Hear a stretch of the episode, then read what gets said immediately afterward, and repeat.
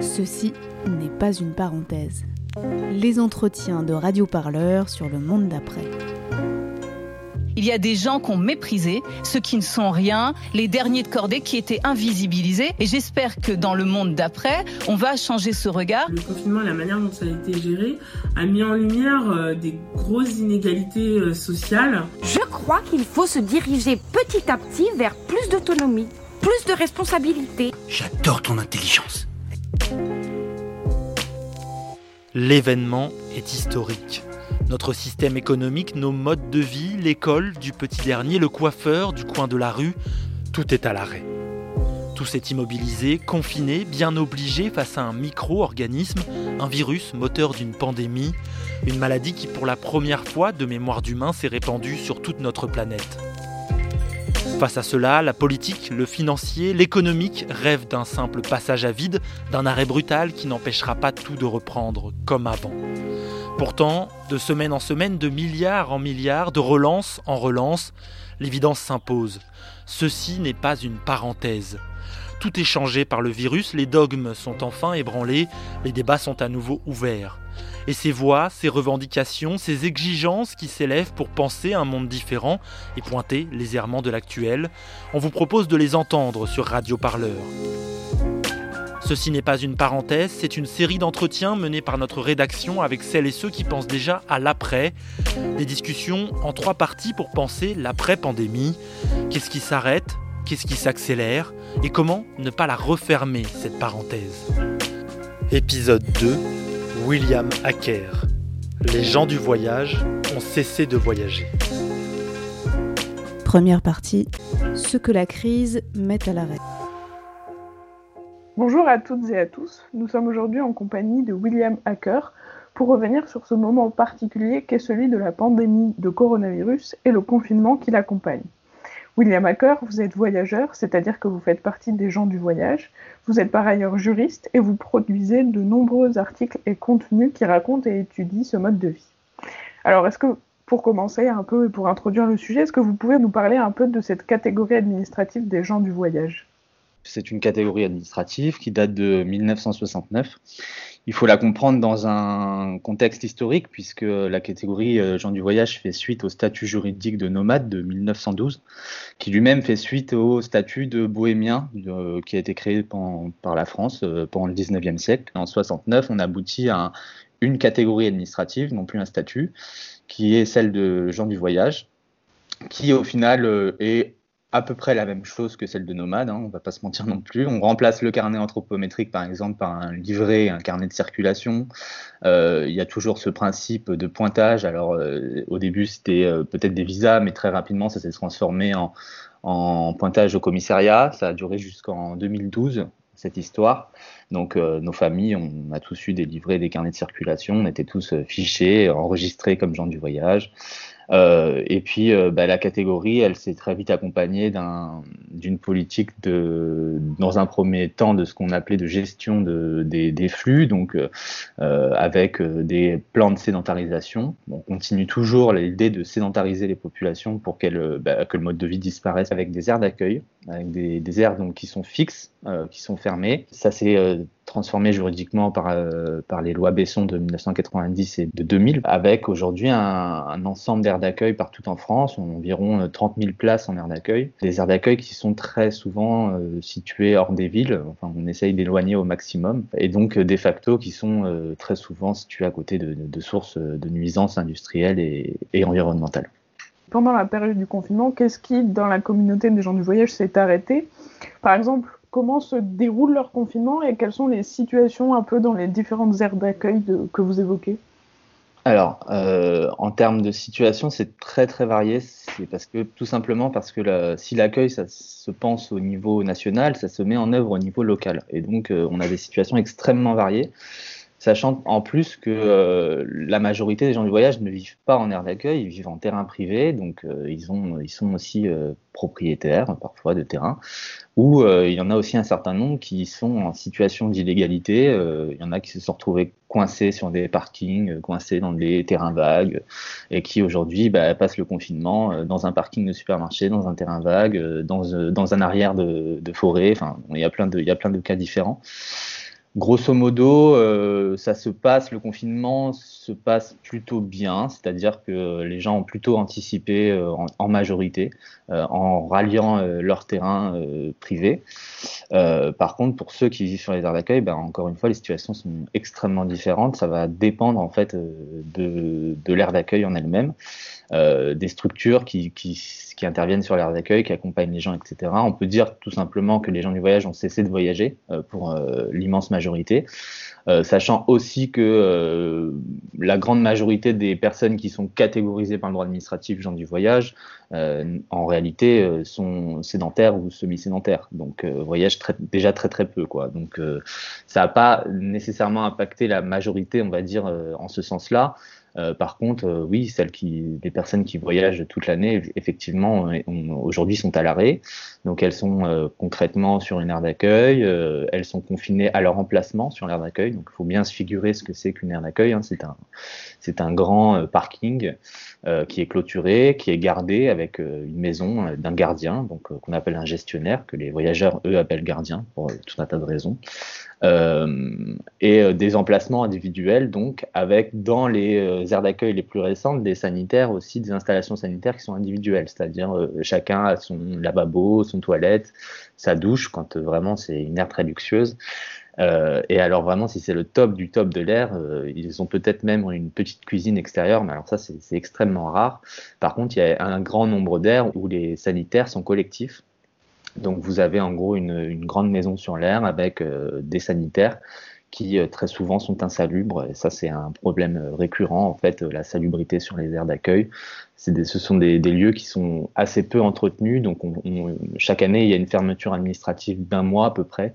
Euh, mais en pratique, on sait très bien qu'il euh, n'y a pas grand-chose qui, est fait pendant, cette fermeture administrative. Donc, on a des lieux qui sont très dégradés, euh, surtout les, plus anciens, qui ont 20, qui ont 20 ans, parfois même 30 ans, parfois même qui remontent jusque dans la fin des années 80 pour, pour certains d'entre elles. Donc, on a des situations extrêmement variées. Disons que c'est très compliqué bah, de vivre euh, dans 10 mètres carrés, euh, surtout quand vous avez euh, dans une caravane en fait, surtout quand vous avez une famille avec des enfants c'est assez illusoire aussi de penser que les enfants vont rester confinés sur leur emplacement. Hein. Il faut, se figurer quand même que bon, bah, si vous allez au parking du supermarché, qu'on vous donne un emplacement qui est celui d'un parking, c'est illusoire de croire que vos enfants ne traverseront pas la ligne blanche de l'emplacement. Quoi. Voilà, donc, donc là aussi, les le confinement, il est, il est beaucoup plus complexe à mettre en place et souvent ça se transforme en un confinement collectif. C'est-à-dire que si sur certaines aires, avec des installations suffisamment euh, salubre et euh, moderne, euh, il est possible d'y avoir une forme de confinement individuel. Très clairement, sur des aires anciennes, il est quasiment impossible d'avoir ce confinement-là. Donc le confinement, il devient collectif, c'est-à-dire qu'en gros, c'est l'air qui est confiné tout entière, et à l'intérieur, bah, les gens font ce qu'ils peuvent, mais c'est compliqué. Et, et, puis surtout, on a des, des gros soucis d'accès à l'eau dans certaines aires d'accueil où on a bah, un ou deux robinets pour des dizaines de personnes, ce qui fait que bah, y a des points collectifs, des points d'eau collectifs. Euh, on a aussi euh, des aires où les douches ne marchent pas, où les toilettes ne marchent pas. Donc, euh, donc évidemment, en termes de, salubrité, bah, c'est un peu, c'est un peu le bout de camp, quoi. Les gens font, font comme ils peuvent, et c'est pas facile non plus. Et puis sur les terrains privés, parce que finalement, on parle assez peu des terrains privés, mais sur les terrains privés, ce type de situation, elle existe aussi, puisque très souvent, en fait, euh, les gens du voyage ont beaucoup de mal à accéder à la propriété de terrains à bâtir et donc se retrouvent sur des terrains qui sont euh, soit des terrains agricoles, soit des terrains déclassés. Et à ce moment-là, euh, bah, il est compliqué déjà en temps normal d'obtenir un réseau, un accès au réseau d'eau et d'électricité normal. Mais autant dire qu'en période de confinement, normalement, les collectivités devraient selon les recommandations gouvernementales, euh, permettre aux gens d'accéder à l'énergie. Mais euh, toutes les vieilles rancœurs et les batailles qui ont duré pendant des années sur leur territoire bah, ne s'arrangent pas avec le confinement et il y en a beaucoup qui freinent des cas de fer pour, pour permettre un accès à l'eau. Donc on, voit, on voit des terrains. moi, à côté de chez moi, dans le Var, il y en a, y y en a un en particulier où il y a une quinzaine de familles dessus qui n'ont pas d'eau potable depuis le début du confinement. Donc euh, ils ont un filet d'eau euh, qui est boueux parce qu'ils se sont démerdés avec un puits et euh, un groupe électrogène pour pomper l'eau, mais très clairement ils n'ont pas d'eau courante quoi. Voilà. Donc s'il y a un seul malade sur le terrain, bah, c'est fini, tout le monde est malade quoi. Donc les, les, voilà, on peut dire que globalement le plus gros, le plus gros impact, c'est l'arrêt du voyage. C'est l'arrêt du travail également, ça c'est extrêmement mm. important, c'est-à-dire que l'immense majorité des, voyageurs en France sont des indépendants. Euh, donc euh, en statut auto-entrepreneur ou alors euh, des personnes qui cumulent plusieurs travails. Je pense au travail des vendanges, je pense au travail de l'artisanat, au travail des marchés, au travail des fêtes foraines aussi. Et donc actuellement, ça s'arrête complètement. et surtout, ce sont des gens qui n'ont pas toujours accès aux aides, aux aides et qui n'ont pas toujours accès à une dette pour euh, accéder aux aides en fait. Et c'est ça le, plus compliqué parce que euh, bah, le travail euh, social qui pouvait être fait sur les aires d'accueil actuellement est un peu à l'arrêt ou se fait à distance. Et selon les aires d'accueil, c'est plus ou moins compliqué de faire ces, ces, ces formalités puisque vous n'avez pas de Wi-Fi, des fois, vous êtes en zone blanche parce qu'on on, éloigne tellement souvent les aires d'accueil qu'elles se trouvent souvent en zone blanche aussi. Donc, euh, il y a des gens qui ont des, difficultés d'accès aux droits et donc d'accès euh, et, donc d'accès à, des finances supplémentaires, d'urgence en tout cas.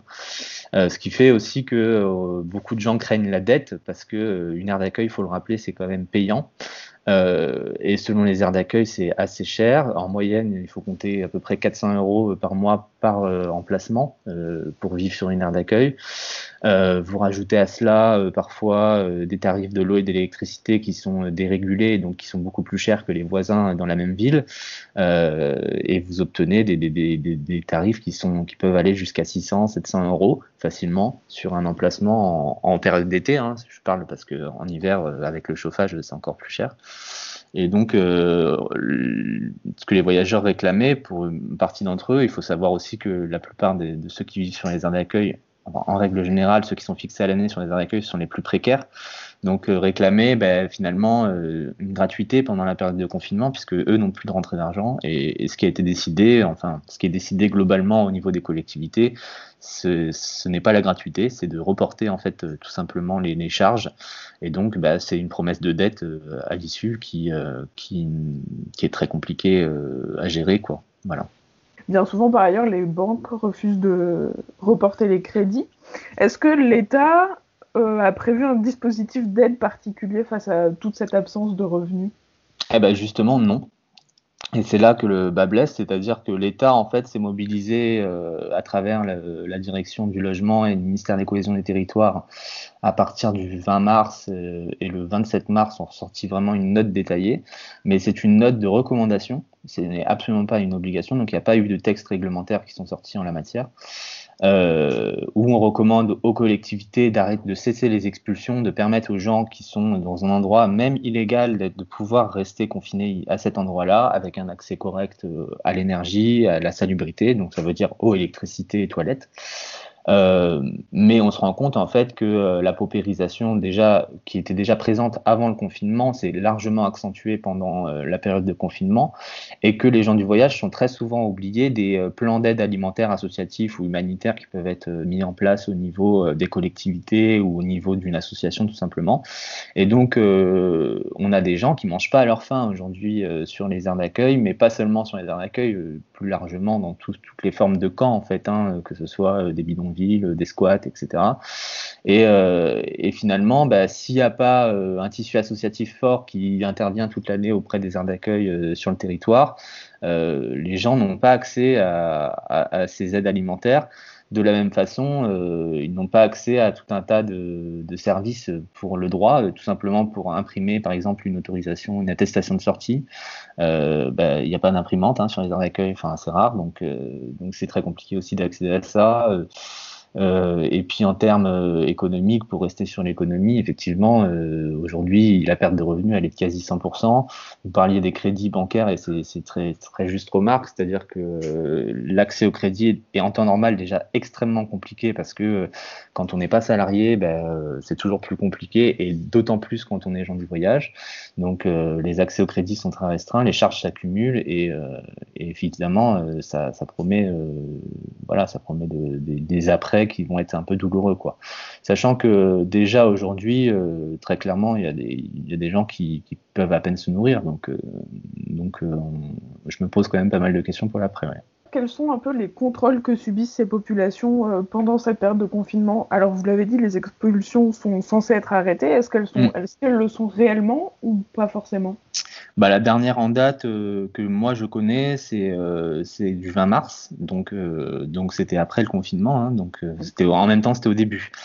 Mais on remarque aussi qu'il y a un certain nombre de personnes qui qui se déplacent il y a plusieurs articles de presse euh, qui sortent régulièrement, de presse locale, pour dire que des caravanes sont arrivées dans les villes. Et euh, il serait illusoire de penser que les gens se déplacent uniquement pour des questions de confort.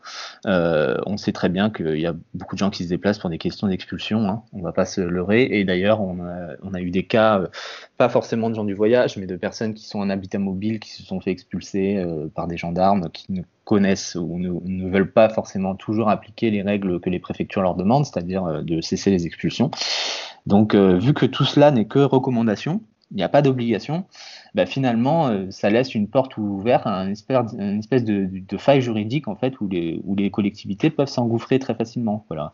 je parle des collectivités, mais je parle aussi et surtout des gestionnaires privés d'air d'accueil euh, qui, dans leur grande majorité, euh, n'expulsent pas, hein, mais euh, peuvent en pratique le faire si elles le souhaitent aujourd'hui. Alors évidemment, sur les aires d'accueil aujourd'hui, les expulsions, moi je vous dis la dernière en date que je connais, c'est du 20 mars. Euh, J'en ai pas eu d'autres à l'écho aujourd'hui, mais euh, je sais très bien que les expulsions vont continuer sur des installations qui sont dites illégales et les contrôles, au-delà du contrôle administratif de droit de stationnement ou non, euh, il y a aussi les contrôles policiers qu'il faut pas oublier, euh, puisque euh, on a eu des, cas de violence policière depuis le début du confinement qui se multiplient envers les, voyageurs.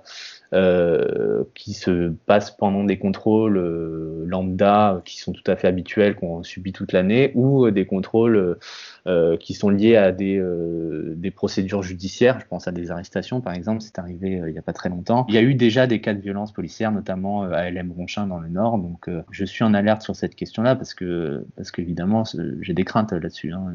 Connaissant déjà le traitement policier tout au long de l'année, là aujourd'hui en période de confinement où les gens sont en situation de faiblesse et, et les médias sont occupés d'autre chose, je sais très bien qu'il risque d'y avoir d'autres dérapages. Par ailleurs, les relations avec les collectivités territoriales et les municipalités, mais aussi avec les associations, est-ce que ça c'est quelque chose qui s'est complètement arrêté depuis le début du confinement ou est-ce que ça continue Pas tout à fait, hein, ça s'est pas tout à fait arrêté. Déjà, il faut savoir que la plupart, au niveau des, mairies, la plupart des mairies ont un, un centre social, donc un CCAS, qui, euh, en règle générale, pendant le confinement, reste actif. Euh, alors, beaucoup de mairies mettent en place des permanences euh, de demi-journée, de quelques demi-journées dans la semaine, avec la possibilité d'appeler l'agent communal au téléphone ou la personne en charge du CCAS.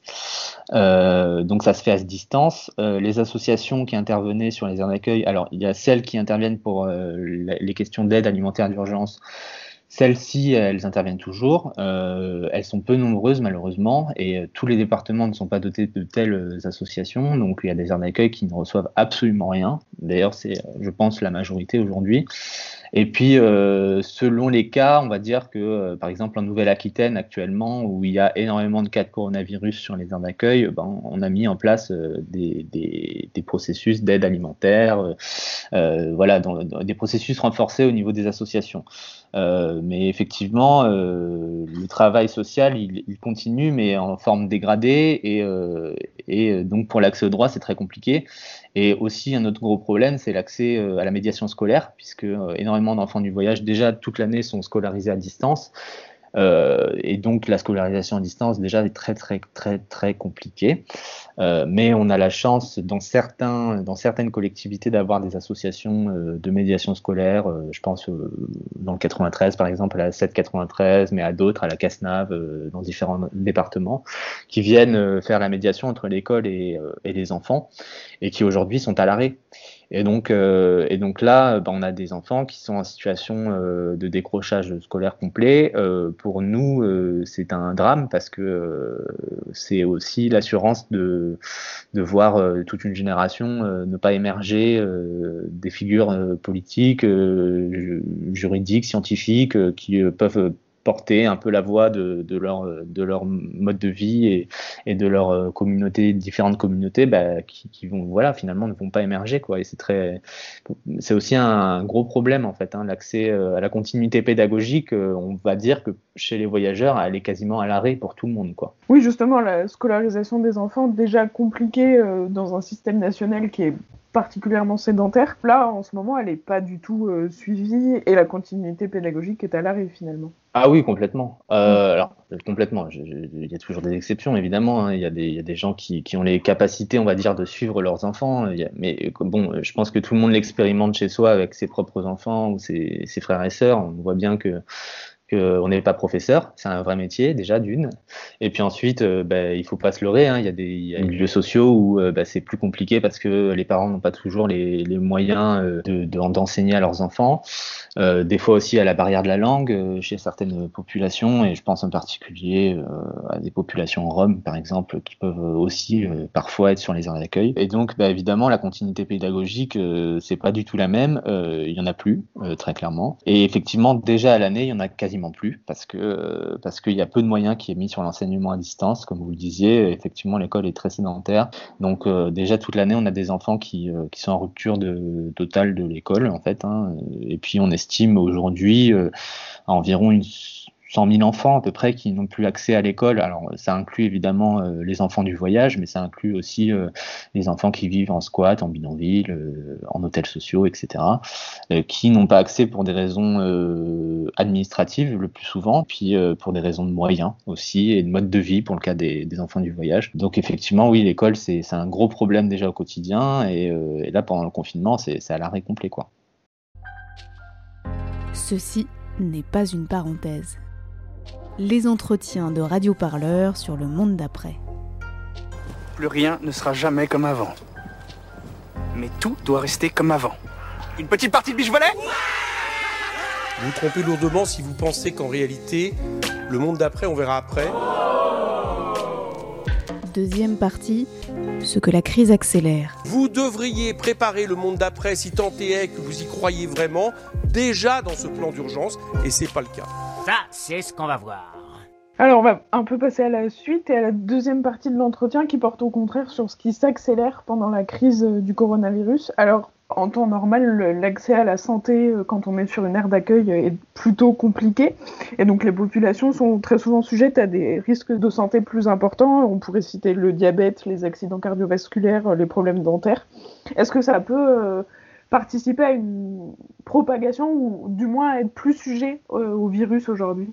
Complètement. Euh, en fait, l'accès à la santé, euh, il faut savoir que la loi Besson en fait prévoit le système, enfin justifie en tout cas en partie le système d'air d'accueil et donc, il faut le dire euh, d'encampement, hein, euh, le justifie en partie pour des raisons de santé, c'est-à-dire d'accès à la santé, d'accès à l'emploi et d'accès à l'éducation, mais en partie d'accès à la santé. Or, il s'avère que, euh, évidemment, il y a des, paradoxes immenses, notamment, bah, je, le dis depuis tout à l'heure, sur la localisation des airs qui sont dans des environnements très souvent pollués mais également euh, sur l'accès à la santé en elle-même sur les aires, puisque euh, les gens sont très souvent soumis à des expulsions sur les aires d'accueil, ce qui fait que bah, il n'y a pas d'accès réellement suivi hein, euh, sur une aire d'accueil. On suit plutôt les gens qui sont, on va dire, semi-sédentaires ou sédentaires à l'année sur une aire d'accueil, parce qu'il arrive très souvent que les gens se fixent. Mais effectivement, en règle générale, l'espérance de vie des, des gens du voyage est de 15 ans inférieure à la moyenne nationale. Pour plein de raisons différentes euh, qui tiennent du mode de vie, qui tiennent euh, des difficultés d'accès euh, à l'eau, des difficultés d'accès à la santé, etc. Et on trouve beaucoup effectivement de maladies cardiovasculaires, de maladies des reins, de diabète, qui souvent ben, sont des comorbidités hein, du, du, coronavirus. On a aussi beaucoup de cas, on a eu beaucoup de cas de saturnisme parce qu'il y a, y a des gens qui travaillent la ferraille.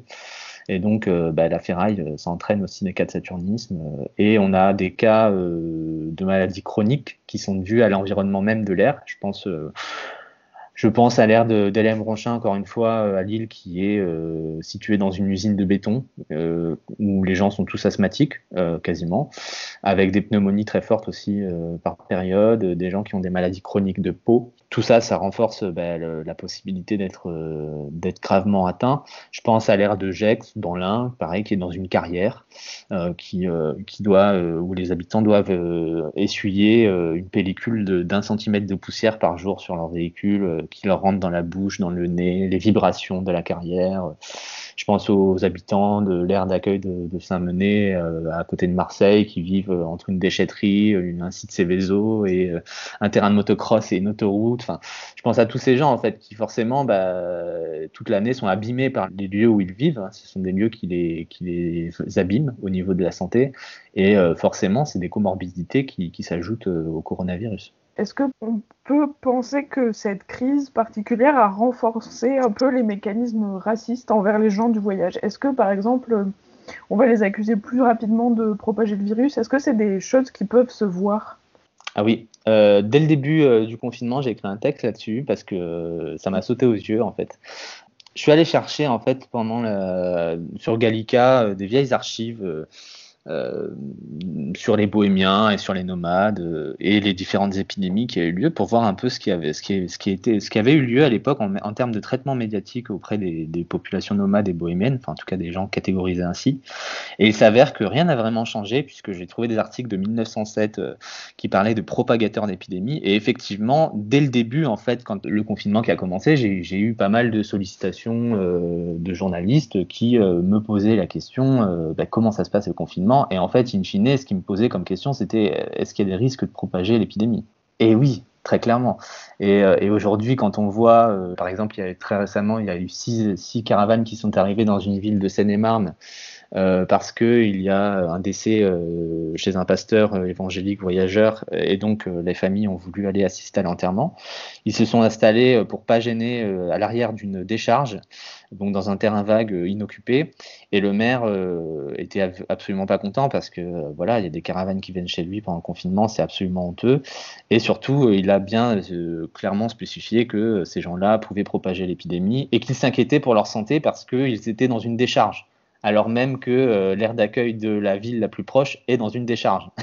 Donc on a quand même une sorte de, mauvaise foi complète, euh, et oui, ça exacerbe complètement les racismes, et on le voit très bien sur les réseaux sociaux. Euh, à chaque article qui sort sur les gens du voyage, on parle de cette propagation d'épidémies et de ces propagateurs d'épidémies. On a vu également avec l'aire de Pressac il y a pas très longtemps, où il y a 35 cas de coronavirus sur l'aire d'accueil de Pressac. Euh, avec des cas graves également, euh, où euh, le maire a très clairement dit que c'était un danger pour la commune et qu'il fallait à tout prix les confiner et, les surveiller comme de l'eau sur du feu. évidemment, ça peut se comprendre, hein, j'entends très bien, mais ça exacerbe une chose, un des biais racistes et des biais anti-ziganes les plus forts qui soient, c'est la, la criminalisation de la mobilité. C'est-à-dire que la mobilité est suspecte depuis toujours. Et là, effectivement, la mobilité devient encore plus suspecte. Et quand on a six caravanes qui arrivent dans une ville et qu'on en fait un article de presse, on ne parle pas pour autant des euh, milliers ou des millions de travailleurs dans la région qui se déplacent tous les jours pour aller au travail contraints. Donc euh, les mobilités en fait des uns ne sont pas suspectes alors que les mobilités des autres sont suspectes. Alors même que le confinement est souvent plus respecté euh, dans les caravanes que par les gens qui sont obligés d'aller travailler. Donc euh, on, a, on a une sorte de lecture en fait à partir des, des préjugés, des clichés anti, anti c'est clair. Pour me prendre l'autre versant, est-ce que l'entraide et la solidarité, à la fois en interne au sein de la communauté des gens du voyage, mais par ailleurs aussi en externe, c'est-à-dire que d'autres personnes pourraient aider, est-ce que c'est des solidarités qui se sont accentuées? Euh, accentuées, je sais pas. En tout cas, elles existent dans les communautés des gens du voyage, parce qu'il y a beaucoup de communautés différentes. Euh, il y a beaucoup de schémas de solidarité en règle générale à l'année. Euh, c'est souvent des, on, vit souvent en, famille euh, élargie.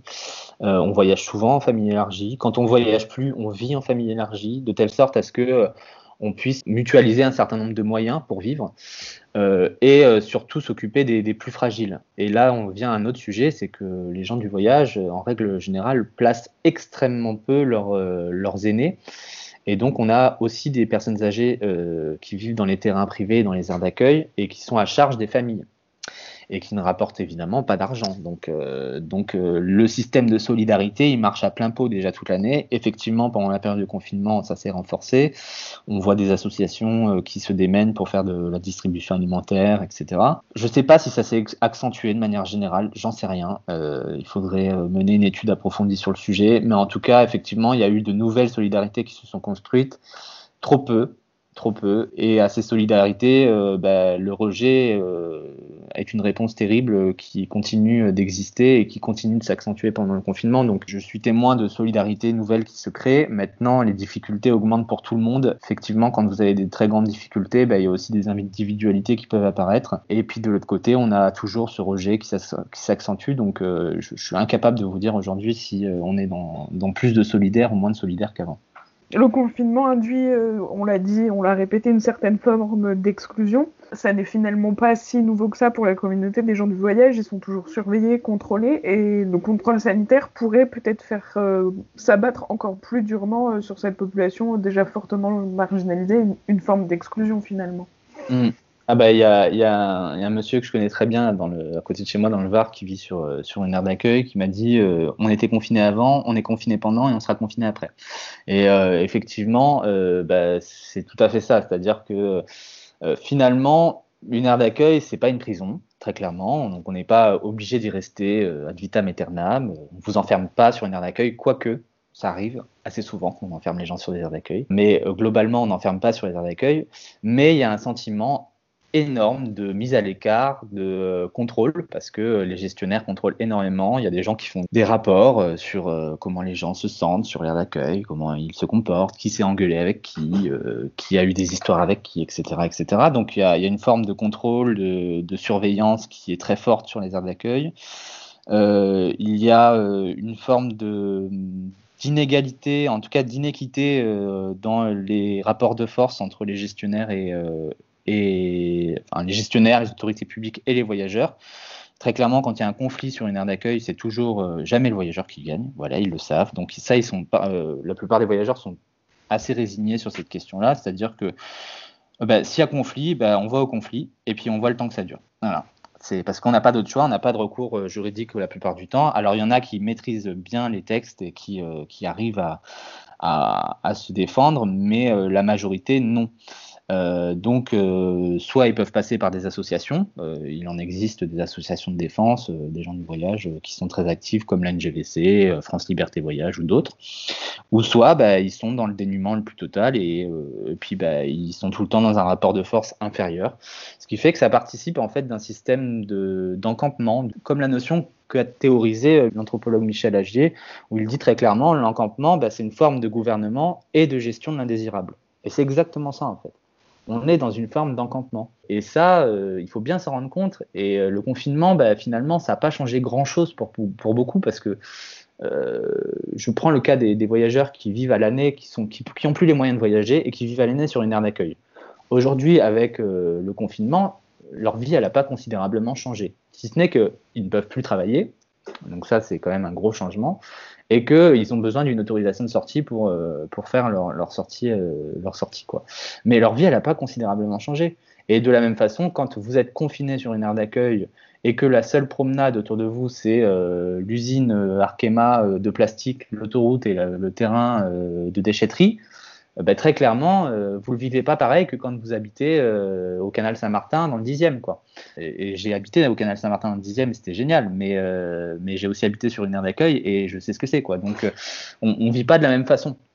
On vit pas de la même façon et, et le confinement, il n'est pas vécu de la même façon. Et il y a des questions, par exemple, comme l'impact psychologique, qui est pas du tout pris en compte par la plupart des, des journalistes qui traitent le sujet des gens du voyage, mais qui est extrêmement important parce que le sentiment d'enfermement est déjà très présent toute l'année. Il y a des gens qui sont très impactés dans leur vie euh, psychologiquement par ce sentiment d'enfermement, qui est un peu dilué par, euh, en règle générale, la vie en famille, donc euh, qui, atténue un petit peu tout ça. Mais il y a des gens qui sont seuls aussi sur les aires d'accueil. Il y a des gens qui vivent seuls. Il y a des femmes seules qui doivent gérer une famille avec des aînés, des enfants, et qui aujourd'hui n'ont plus de revenus. Et qui, voilà. Et là, pareil, je parle des femmes et c'est très important de parler des femmes parce que ce sont elles les premières victimes, très souvent, de ce confinement et des difficultés sociales qui s'accompagnent, parce que malheureusement aussi, dans nos communautés, bah, les femmes, comme partout d'ailleurs, portent plus que les hommes, en règle générale, au quotidien, et, elles sont extrêmement affectées par, par ce confinement, l'impossibilité de faire entrer des revenus,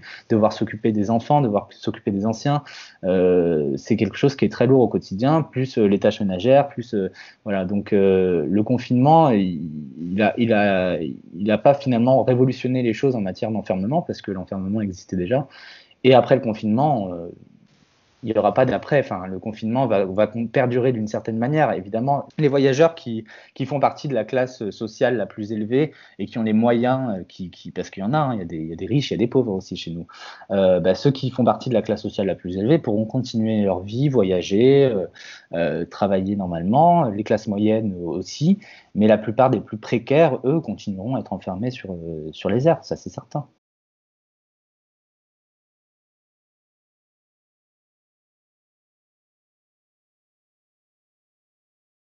Vous, les humains, vous vous multipliez. Vous vous multipliez jusqu'à ce que toutes vos ressources naturelles soient épuisées. Il y a d'autres organismes sur cette planète qui ont adopté cette méthode.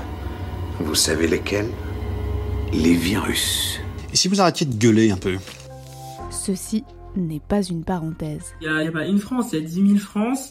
Et je pense que c'est quelque chose que j'aimerais combattre le monde d'avant, il est plus possible et plus envisageable. Et donc le MEDEF, faut qu'il comprenne que tout ça, eh ben, ça va être à l'État de payer quelque chose. Il va falloir aussi que les grandes fortunes et les grandes puissances mettent la main à la poche. Troisième et dernière partie, et maintenant Finalement, on va passer à la dernière partie de l'entretien pour se demander un peu comment faire pour continuer cette parenthèse ou pour envisager la suite de ce moment un peu particulier. Pour euh, la fin de ce confinement, euh, on parle de distribuer des masques, on parle de sortie euh, d'un confinement progressif. Euh, concrètement, la distribution des masques voulus par le gouvernement, comment ça peut se passer dans les aires d'accueil et dans la communauté des gens du voyage? Alors, ça se passe de, toute façon, toutes les mesures sanitaires qui sont prises sur une aire d'accueil, que ce soit la distribution de masques ou le testage, dépistage massif, etc., ça se passe quand il y a un drame. C'est-à-dire que ça se passe quand il y a des infections, en fait. Voilà. Donc, euh, tant qu'il n'y aura pas, euh, bah déjà, tant qu'il n'y aura pas des masques pour tout le monde, euh, je ne pense pas que les arts d'accueil soient prioritaires, quoique. si on les, on les pense comme des propagateurs d'épidémie, c'est peut-être possible que du coup, ils, puissent être prioritaires sur les masques. pour l'instant, les distributions de masques, elles, elles ont été rares et elles se sont faites sur des aires d'accueil qui sont très infectées. Je parlais de Nouvelle-Aquitaine tout à l'heure, où sur la Nouvelle-Aquitaine, quand même, sur la région de Nouvelle-Aquitaine, on a 24 aires d'accueil pour l'instant, hein, enfin de connu pour l'instant, avec au moins un cas de coronavirus, dont des aires d'accueil avec plus d'une trentaine de cas de coronavirus. Euh, dans les terrains euh, privés en Ile-de-France, c'est une hécatombe. On a des dizaines de morts. Euh, nous, on a eu dans nos cercles très proches des, morts. Il y a plein de gens que je connais qui sont, décédés aujourd'hui. À Perpignan, chez la communauté gitane, qui elle vit d'une manière encore différente, c'est-à-dire qu'ils sont regroupés dans un, dans un petit centre-ville de Perpignan, dans un petit quartier, euh, dans des petits appartements euh, extrêmement exigus, etc. Ordinairement, enfin d'habitude, ils vivent très souvent dehors aussi. Euh, là, ils n'ont plus trop cette possibilité-là, donc il y a une organisation qui devrait se mettre en place, mais ils ont payé un très très lourd tribut. je crois que c'est plusieurs morts, euh, plusieurs infectés, plusieurs personnes dans le coma. En Gironde, pareil. Enfin, c'est un peu partout en fait. Et euh, la distribution des masques, elle se fait euh, uniquement s'il y a ce genre de drame. Et c'est là que le, le, bas blesse en fait. C'est-à-dire que dès euh, la mi-mars, quand on a prononcé le confinement, euh, toutes les associations ont élevé la voix en disant attention, ça doit être des terrains prioritaires parce que les gens sont confinés collectivement. Donc toutes les, formes de confinement collectif, et on le voit très bien avec les EHPAD, mais on le voit aussi avec les prisons, euh, toutes les formes de confinement collectif, a fortiori quand ce sont des confinements euh, où les gens sont enfermés, euh, il faut il faut à tout prix mettre le paquet en termes de masques, en termes d'équipement de, protection individuelle, en termes de dépistage aussi. Et ça a été le cas, par exemple, à Cagnes-sur-Mer dans le, dans le 06, où euh, on a euh, dépisté l'entièreté d'une aire d'accueil parce qu'il y avait un cas suspect. Et effectivement, ils ont bien fait parce qu'il y avait beaucoup de gens qui étaient infectés. Donc, euh, donc on voit très bien l'utilité de, cette chose-là, mais d'une part, il faut en avoir les moyens. Ce qui pour le moment n'est pas tout à fait le cas. Et d'autre part, il faut avoir conscience aussi qu'il euh, ben, y a des zones prioritaires et euh, les aires d'accueil en font partie indéniablement. Et pas que les aires d'accueil, les terrains privés aussi, et euh, d'une manière générale, toutes les formes d'habitat collectif. Quels sont un peu les blocages institutionnels à une plus grande fluidité des déplacements et des implantations des habitations? Et puis, qu'est-ce qui, pour l'après, Qu'est-ce qu'il faudrait changer dans un avenir proche pour ne plus mettre de nouveau en danger ces populations pendant un risque sanitaire? Qu'est-ce qu'il faudrait améliorer rapidement? D'une manière générale, quand on concentre des populations dans des lieux, on augmente le risque sanitaire. Ça, c'est une chose. Donc, euh, si on part de cette logique-là, il faut plus de places d'accueil pour espacer en fait euh, les gens. Je prends un exemple très concret. Le département de l'Aisne, c'est plus de 800 communes sur 800 communes, il y en a uniquement 8 qui possèdent un terrain d'accueil. Ça veut dire que quand vous êtes gens du voyage, vous avez accès à que 1% des communes de ce département. Un autre exemple, l'Ardèche, c'est 2%. En règle générale, ça varie entre 1 et 4%. Donc, il y a 30 ans en arrière, vous aviez chaque commune, même les plus petites, devait avoir un terrain désigné. Un terrain désigné, c'est pas grand-chose. C'est un terrain avec un robinet, un toilette chimique et basta. Et ça, ça existait il y a 30 ou 40 ans en arrière. Ça se passait pas toujours très bien, je suis d'accord. Euh, souvent, c'était insalubre, etc., parce qu'on n'y mettait pas non plus les moyens. Mais on avait accès à absolument toutes les communes françaises. Aujourd'hui, on a accès à entre 1 et 4% des communes françaises. Donc forcément, vous concentrez les populations et forcément, il y a une augmentation euh, du nombre d'habitants par mètre carré. C'est évident. Donc euh, si on continue dans ce système euh, d'encampement, bah, il faut créer plus d'air, beaucoup plus d'air. Et il faut permettre un espacement, c'est-à-dire qu'il faut permettre aussi l'ouverture, par exemple, des aires de grand passage. Aujourd'hui, on a trop peu d'aires de grand passage en France. D'ailleurs, la, gestion, en fait, de, lorsque vous avez des, des, des, passages d'une centaine de caravanes, ça rentre pas dans une, dans une aire d'accueil classique, donc on crée une aire de grand passage. Et ces aires de grand passage-là, elles sont prévues au schéma départementaux d'accueil des gens du voyage. Donc, euh, par département, euh, tous les 5 ou 6 ans, on désigne des terrains qui deviennent des aires de grand passage. Aujourd'hui, c'est un peu le truc euh, que toutes les collectivités ne peuvent pas gérer parce que c'est complexe, parce que ça coûte de l'argent aussi de les construire.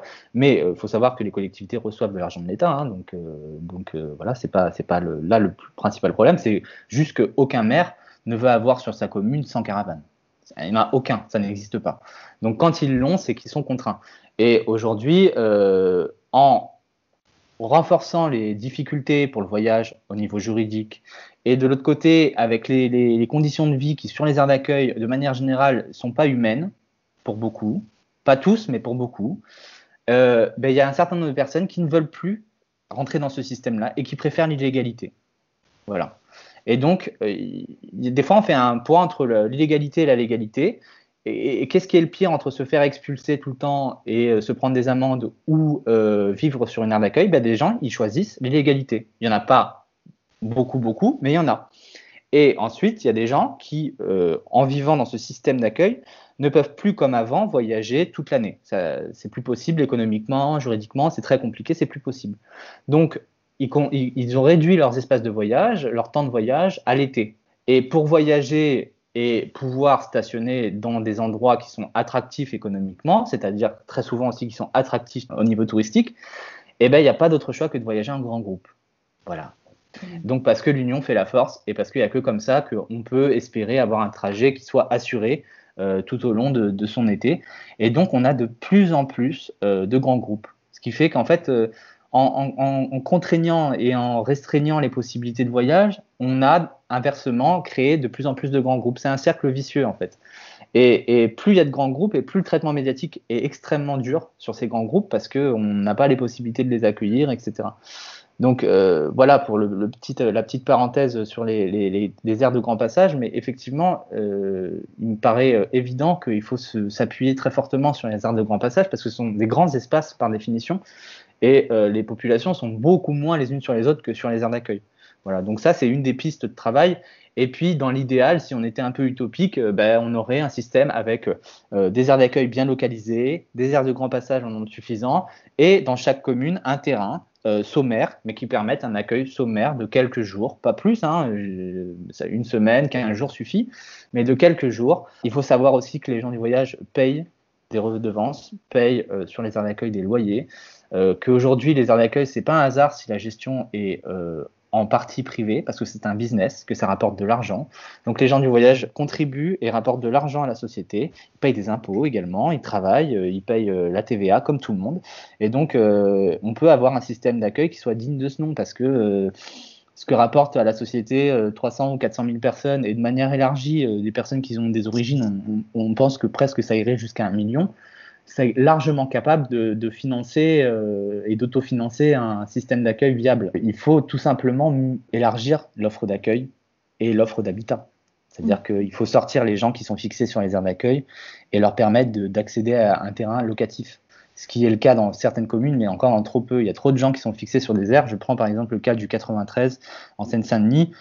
Il n'y a pas beaucoup d'aires d'accueil et euh, il n'y a quasiment plus aucune place pour le passage. C'est-à-dire que quand vous êtes un voyageur, si vous voulez passer en Seine-Saint-Denis, bah, vous n'avez plus de place. Donc euh, ça veut dire que vous ne passez pas en Seine-Saint-Denis, à moins de choisir l'illégalité. Et dans ce cas-là, d'assumer les conséquences de l'illégalité. Il faut désengorger en fait les terrains existants, il faut, en créer d'autres, hein, il n'y a pas de secret. Donc euh, c'est un gros travail, un gros chantier euh, pour l'avenir, mais euh, je me fais garde d'illusions sur, euh, sur ce fait-là. hein. Je sais très bien que en temps normal, euh, les voyageurs passent toujours en, en second ou troisième plan. Bon, je sais très bien qu'après le confinement, euh, il y aura d'autres chats à fouetter que de s'occuper de ça. Donc, euh, on, peut espérer que ça bouge un petit peu, mais euh, la commission consultative des gens du voyage nationale, elle estime qu'il il manque 10 000 places en aire d'accueil aujourd'hui en France. Hum, C'est possible, mais en tout cas, il est très nécessaire aujourd'hui de, bah, permettre aux gens qui, euh, qui ont une volonté euh, d'habitat de pouvoir habiter dans les terrains locatifs, donc de mettre à disposition des terrains locatifs et euh, de renforcer le- les capacités d'accueil autres que les aires d'accueil, bien sûr. Euh, des capacités plus libres et, des- et surtout de, de modifier les modes de gestion des aires d'accueil parce que euh, ces gestions euh, unilatérales euh, de l'État euh, tout-puissant sur ses enfants, euh, sur ses, sur ses gitans en fait, hein, c'est ça. hein. Moi, combien de fois j'ai entendu des gestionnaires parler de leurs gitans, ils parlaient de leurs gitans en parlant de nous. Euh, bah, cette gestion-là, elle est plus possible. Voilà, il faut renforcer le, faut renforcer le dialogue en fait, et, et le dialogue, il passe par aussi le respect de l'autre. Donc, donc il y a du travail, quoi, beaucoup de travail. Est-ce qu'on peut espérer une meilleure intégration de ces populations et la prise en compte de leurs particularités ou en fait il n'y a pas trop d'espoir? Bah, juridiquement, la prise en compte de leurs particularités, elle est, inscrite dans les, textes. hein. C'est-à-dire que la loi Besson euh, prévoit euh, la prise en compte de la particularité, mais c'est vu d'un point de vue euh, extérieur, c'est-à-dire du point de vue de la société majoritaire. C'est-à-dire qu'on a dit on va prendre en compte vos particularités et donc on va vous créer des camps. Alors, c'est des aires d'accueil, mais en pratique, ce sont des camps. C'est-à-dire que ce sont des lieux de stockage des populations. Euh, moi, il y, a- un voyageur qui m'a dit la dernière fois, il n'y a pas très longtemps, sur une aire d'accueil de, de l'Ain, euh, on est des semi-sédentaires en semi-liberté. Bah, C'était très bien illustré. Voilà, c'est exactement ça, c'est-à-dire un sentiment de relégation euh, en dehors des villes, de contrôle euh, parfois, euh, très souvent même des gestionnaires. Et donc, euh, et donc voilà comment a été prise euh, en compte euh, les spécificités des, gens du voyage. Alors évidemment, je, je, grossis le trait hein, parce qu'il y y a des collectivités qui essayent de faire du mieux qu'elles peuvent. Euh, Il y en a, il y en a encore, heureusement, même si elles sont euh, aujourd'hui, je pense, minoritaires. Euh, mais ça, c'est une impression, donc euh, je ne peux pas l'affirmer. Euh, il y a des collectivités qui, effectivement, ben, accentuent les politiques d'habitat, notamment, et non plus d'accueil, donc c'est-à-dire permettre aux gens d'avoir la possibilité d'être locataires d'un terrain, donc on appelle ça un terrain familial. Euh, donc il y en a qui font des efforts, mais euh, effectivement, c'est pas la majorité. Et, euh, et oui, euh, les prises en compte des spécificités, euh, moi, si on continue sur la, pente sur laquelle on est aujourd'hui, en réalité, on a sédentarisé énormément les gens du voyage. Donc, si prendre en compte la, spécificité de la culture des voyageurs, c'est de leur, dire, ben, on va vous contraindre un peu plus le voyage et on va vous encadrer un peu plus dans votre stationnement. Ce qui veut dire, in fine, on va vous obliger à, à- à vous sédentariser. Euh, J'ai connu de meilleures prises en compte culturelles, quoi. Voilà. Euh, ce qu'il y a, c'est qu'aujourd'hui en France, on a un gros souci, c'est que le droit français et la Constitution en particulier ne reconnaît pas euh, la possibilité d'une émergence euh, de reconnaissance, en tout cas des minorités. Et euh, la minorité en tant que telle, qui peut se défendre, dans, dans- par exemple dans les pays anglo-saxons, on a vu que le mouvement Travelers euh, et Romani Gypsies euh, s'étaient défendus euh, et avaient obtenu des droits nouveaux euh, très récemment, et notamment euh, caractère de peuple autochtone. ce qui lui assure une certaine protection de, de, son héritage culturel et de son mode de vie. nous, en France, très clairement, on n'a pas ça. Donc, donc la langue, par exemple, la langue romanesque, c'est perdu. Enfin, il y en a toujours, il y y a des locuteurs hein, tous les jours, hein, même chez les gens de voyage qui sont présents sur le territoire depuis plusieurs siècles, mais beaucoup de voyageurs ont perdu leur langue. Euh, on continue, la culture continue, hein, elle, ne s'est pas éteinte et euh, elle est loin de s'éteindre encore. Il y a des gens qui vont la continuer, la perpétuer. Le mode de vie est loin de s'éteindre encore. Il y a des gens qui, tiennent coûte que coûte et, c'est admirable. Mais euh, on ne fait rien pour, pour la protéger et surtout, on ne fait rien pour l'intégrer au commun. C'est-à-dire que la culture gitane, la culture manouche, la culture euh, Sinté, euh, Yéniche, etc. en France, ça fait partie de la culture française. Mais ça, euh, on l'intègre pas en fait. Voilà. C'est un patrimoine commun. Euh, ces langues-là, ces modes de vie, cette façon d'être au monde, etc., de penser le monde, c'est un patrimoine commun. Voilà. Mais c'est très très loin d'être imprégné dans les esprits. Ça c'est clair.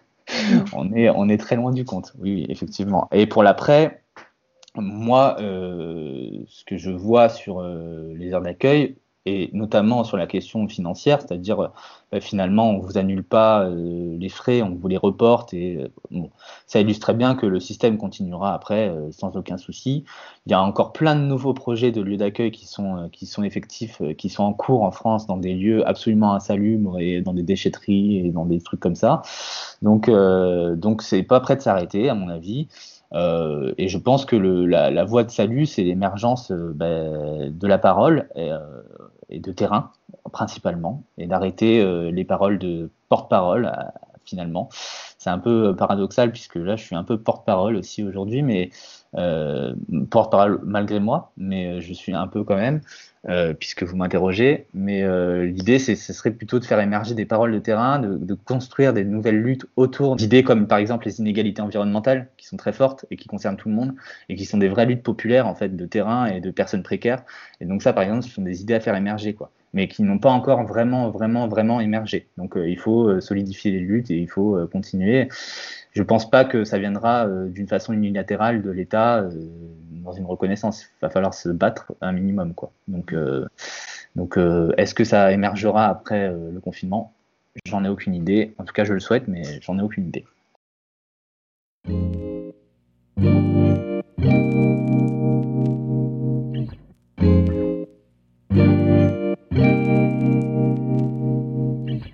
Ceci n'est pas une parenthèse, c'est la fin de cet épisode de votre série de podcasts pour repenser le monde d'après.